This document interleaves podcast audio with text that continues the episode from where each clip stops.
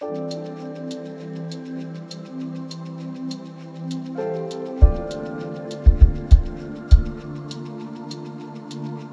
слушаете подкаст сообщества Undefined. Undefined. Undefined.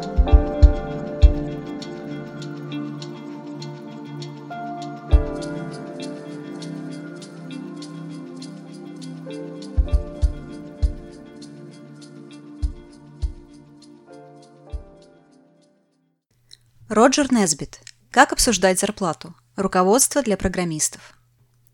В Веллингтоне, что в Новой Зеландии, большинство зарплат программистов укладывается в диапазон между 50 и 140 тысячами долларов в год. Это огромный разброс. А люди, также известные как менеджмент, принимают решение о том, сколько они вам будут платить, основываясь исключительно на паре часов общения с вами. Зарплата, конечно, не единственный критерий, по которому мы выбираем себе работу. Но давайте представим, что вам подвернулся фантастический вариант. Как же добиться максимальной возможной зарплаты? Шаг первый. Спросите знакомых, сколько они получают. В разных культурах разные рамки приличий, но большинство людей считают дурным тоном обсуждать свою зарплату. И это плохо, потому что это мешает нам понять, чего мы стоим на рынке труда. В Новой Зеландии я заметил, что получить ответ на этот вопрос можно, если спросить человека прямо с глазу на глаз. Я ищу работу, и мне хотелось бы знать, на какую зарплату я могу рассчитывать с моим уровнем опыта. Ты не против, если я спрошу, сколько ты зарабатываешь? В худшем случае они вам не расскажут. А в лучшем вы получите ценную информацию. Поищите в интернете информацию о том, сколько получают разработчики в вашем городе. Имейте в виду, что размеры зарплат в разных городах могут сильно отличаться, а в средних значениях часто наблюдается перекос из-за больших компаний. Так что отнеситесь к данным критически. Лучше всего попытаться выяснить, сколько люди получают в той компании, в которой вы намерены работать.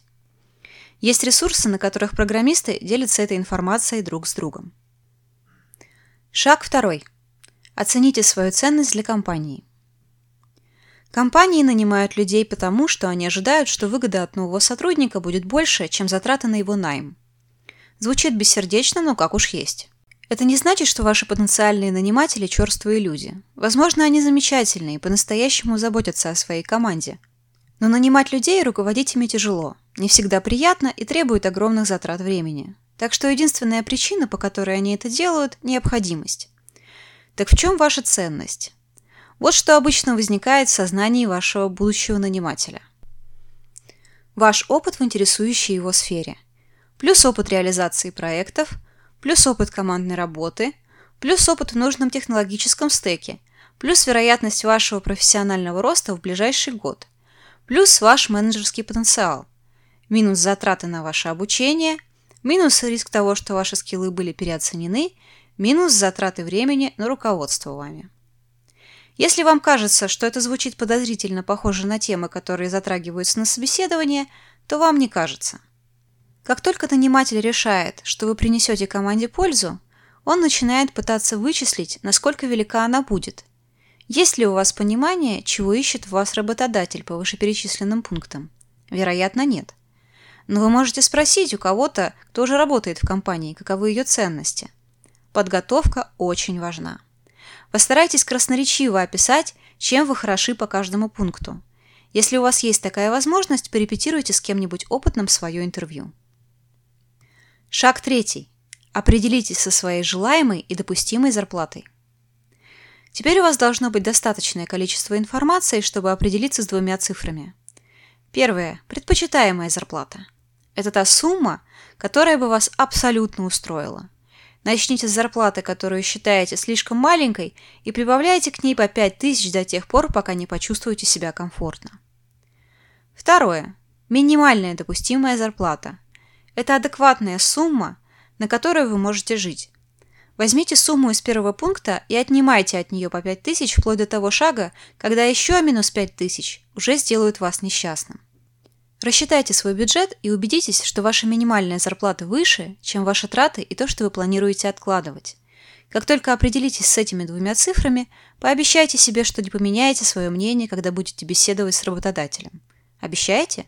Честно? Ну хорошо. Шаг четвертый. Собеседование. Работодатели часто переутомлены, перегружены работой и, как результат, склонны избегать риска. Одна ошибка при найме на команду в 20 человек может легко стоить половины их рабочего времени на оптимизацию производительности. Они получают тысячи резюме и собеседуют сотни людей. Ваша задача номер один на собеседовании – убедить работодателя, что вы безопасный вариант. Дайте им всю информацию, чтобы они почувствовали уверенность. Чем в большей безопасности себя чувствует работодатель, тем выше будет ваша зарплата. Рекламируйте себя. Вы продавец, и ваш товар – эксклюзивный доступ к вашему времени. Скромничать ни к чему. Не врите, не преувеличивайте и не пытайтесь перехитрить своего интервьюера. Это его работа. Вас или поймают на лжи, или догадаются, что вы темните и постараются не иметь с вами дела. Руководители компаний часто знакомы друг с другом, и дурная слава быстро распространится. Поверьте, это того не стоит. Шаг пятый. Обсуждение зарплаты. Поздравляю, вас хотят нанять. Вот тут наступает самый деликатный момент. Во-первых, если вы не знакомы с таким когнитивным искажением, как эффект якоря, то почитайте об этом. Вас могут спросить, сколько вы получали на прошлой работе. Если ваша желаемая зарплата совпадает с этой суммой или она ниже, скажите им.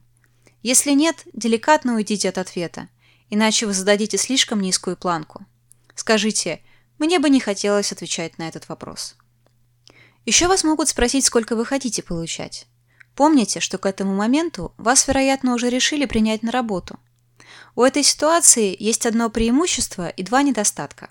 Преимущество заключается в том, что вы можете заикарить в их сознании нужную сумму, что хорошо, если они не знают, сколько вы стоите.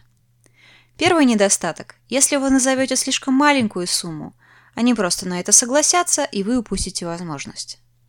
Второй недостаток. Если вы назовете слишком большую сумму, они подумают, что ваши ожидания значительно превышают сумму, которую они готовы предложить, и собеседование на этом и закончится. Такое происходило на собеседованиях, которые вел я, дюжину раз, особенно с опытными кандидатами, которые хотели перейти с роли архитектора на роль разработчика. Даже если бы они вдруг согласились на более низкую зарплату, я думаю, что они задержались бы на новом месте не больше, чем на год. Если только вы не уверены в том, что вы можете угадать цифру, которую они задумали, или что они отчаянно хотят нанять именно вас, потому что вы волшебный единорог, не отвечайте на этот вопрос. Вместо этого скажите что-нибудь вроде «Если вас это устроит, мне бы хотелось узнать, что вы готовы мне предложить». Тогда, можно надеяться, вам наконец назовут какое-то число. В некоторых компаниях оно будет чуть ниже, чем конечная сумма, потому что от вас ждут, что вы будете торговаться. В некоторых это окончательное предложение. К сожалению, вам не будет известно, с каким из двух вариантов вы столкнулись. Пока. Если их предложение совпадает с вашими ожиданиями, ура! Дело сделано! Да, можно чуть увеличить сумму, если немного надавить. Но если вы правильно провели предварительные исследования, то вам, вероятно, и так предлагают хорошую конкурентную зарплату. Так что вам решать, хотите ли вы бороться за небольшую прибавку. Если же озвученное предложение вас не устраивает... Шаг шестой. Переговоры. Если предложенная зарплата ниже, чем вам хотелось бы, поблагодарите их за предложение. Скажите, что вы в восторге от перспективы работы в компании и сообщите, что вы хотели бы получать на N денег больше. Именно сейчас следует объяснить, почему вы этого достойны, используя знания, полученные из бесед с коллегами, ответов сотрудников компании и исследования рынка. Будьте спокойны. Ваш разум может в это время кричать, но тело вас не подведет. Сосредоточьтесь на том, чтобы говорить и дышать медленно. Смотрите в глаза людям в комнате. Оставайтесь легким и позитивным. Не заставляйте работодателя нервничать, но дайте отчетливо понять, что вы достойны большего. Вы не спорите и не конфликтуете, вы просто участвуете в очень серьезной дискуссии. А еще вы демонстрируете, какой вы классный в конфликтной ситуации. Разыграть эту сцену по ролям с кем-то, кому вы доверяете, может быть самым ценным опытом, который можно получить за 5 минут. Ни при каких обстоятельствах не соглашайтесь на зарплату ниже вашей минимально допустимой. Если после переговоров вам не предложат достаточно, просто скажите спасибо, мне надо об этом подумать. Будьте вежливы и доброжелательны. Не принимайте решения в тот же день, утро вечера мудренее. Поговорите с людьми, которым доверяете. В запале вам может показаться, что на вас давят, но как только вы выйдете из ситуации, вы сможете размышлять об этом более ясно. Может быть, для вас где-то есть работа и получше. Переговоры о зарплате – не самое веселое занятие с точки зрения большинства разработчиков. Но понимание того, чего хочет ваш потенциальный работодатель, умение доходчиво объяснить, чем вы можете быть полезны, и оставаться спокойным в процессе общения поможет всем получить то, чего они хотят. Удачи! Перевела и озвучила Елена Кагадеева специально для Undefined.